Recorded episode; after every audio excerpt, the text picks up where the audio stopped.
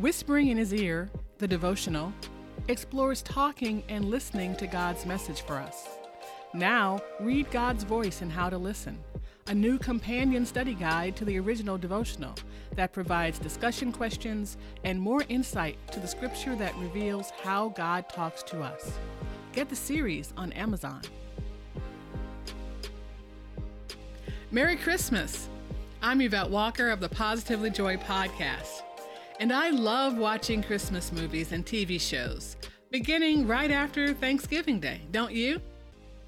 All the festive feelings and scenery makes me want to get out all my holiday decor, start decking the halls, and baking my mother's famous butter cookies.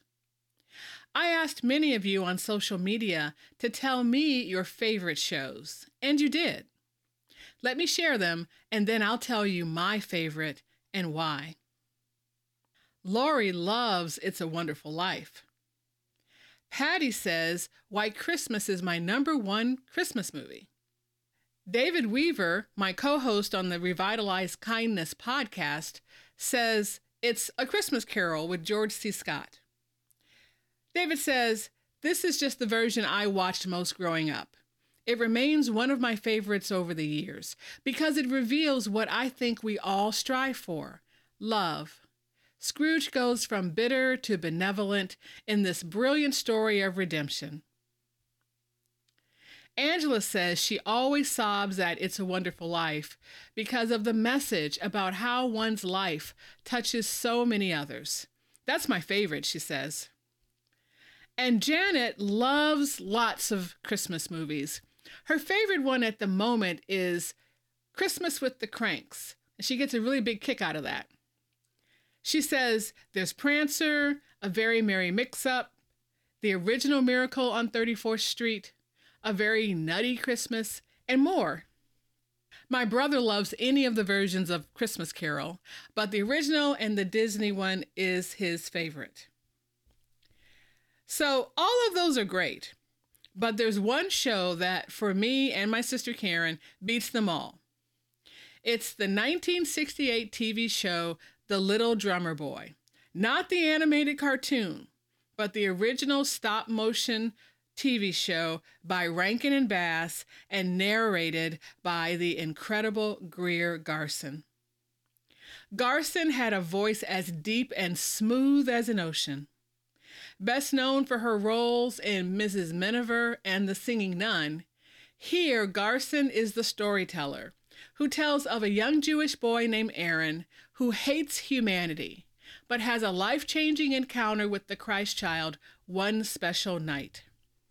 The show is based on an original song of the same name but is rewritten featuring the sad life of Aaron, who, after receiving a drum for his birthday, loses his parents and home when desert bandits burn his farm down.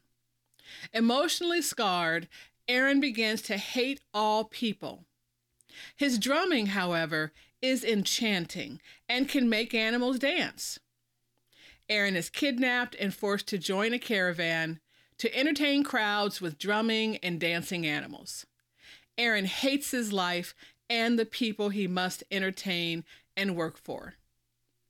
When one of the animals that he loves, a little lamb, is hit by a Roman chariot, Aaron's hatred is fueled, but his concern for the lamb overtakes him, and he asks for help. One of the wise men looking for Christ, unbeknownst to Aaron, suggests he take the lamb to the baby. When Aaron sees the gifts bestowed to Jesus, he says the famous line, I have no gift to bring that's fit to give the king. But Aaron is compelled to play his drum to the delight of everyone. The baby smiles at him and melts his frozen, hardened heart. I could become emotional just retelling this story. It's such a beautiful tale. With the rich alto voice of Garson as the storyteller, and the dulcet tones of the Vienna Boys Choir singing the song as Aaron drums at the manger. So, now you know I love this show. But why? Well, I didn't know for many years myself. I just loved it. It was different from the other Christmas cartoons out there and even the other great Christmas movies. But I think, like It's a Wonderful Life and Miracle of 34th Street, it's about redemption and transformation. It's about the thawing, the softening, if you will, of Aaron's hardened heart. What does the Bible say about heart hardening? Nothing good. Both Psalms and Hebrews refers to a time when God's people had hardened hearts. In Hebrews chapter 3, Paul quotes Psalms about when the Israelites hardened their hearts against God in the desert. So, as the Holy Spirit says, Today, if you hear his voice, do not harden your hearts as you did in the rebellion, during the time of testing in the wilderness, where your ancestors tested and tried me, though for forty years they saw what I did. That is why I was angry with that generation. I said, Their hearts are always going astray, and they have not known my ways. So I declare on oath in my anger they shall never enter my rest. Then Paul says to the church, See to it, brothers and sisters, that none of you has a sinning, unbelieving heart that turns away from the living God. But encourage one another daily, as long as it is called today, so that none of you may be hardened by sin's deceitfulness. We have come to share in Christ if indeed we hold our original conviction firmly to the very end. At the end of the tale, Aaron comes to share in the love of Christ, and his heart is encouraged. I think that is why I love the little drummer boy the best.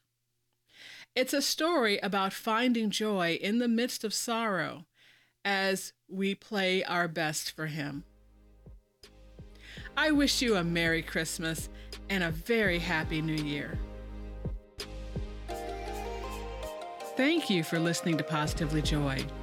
Please leave us a review and a ranking wherever you are listening.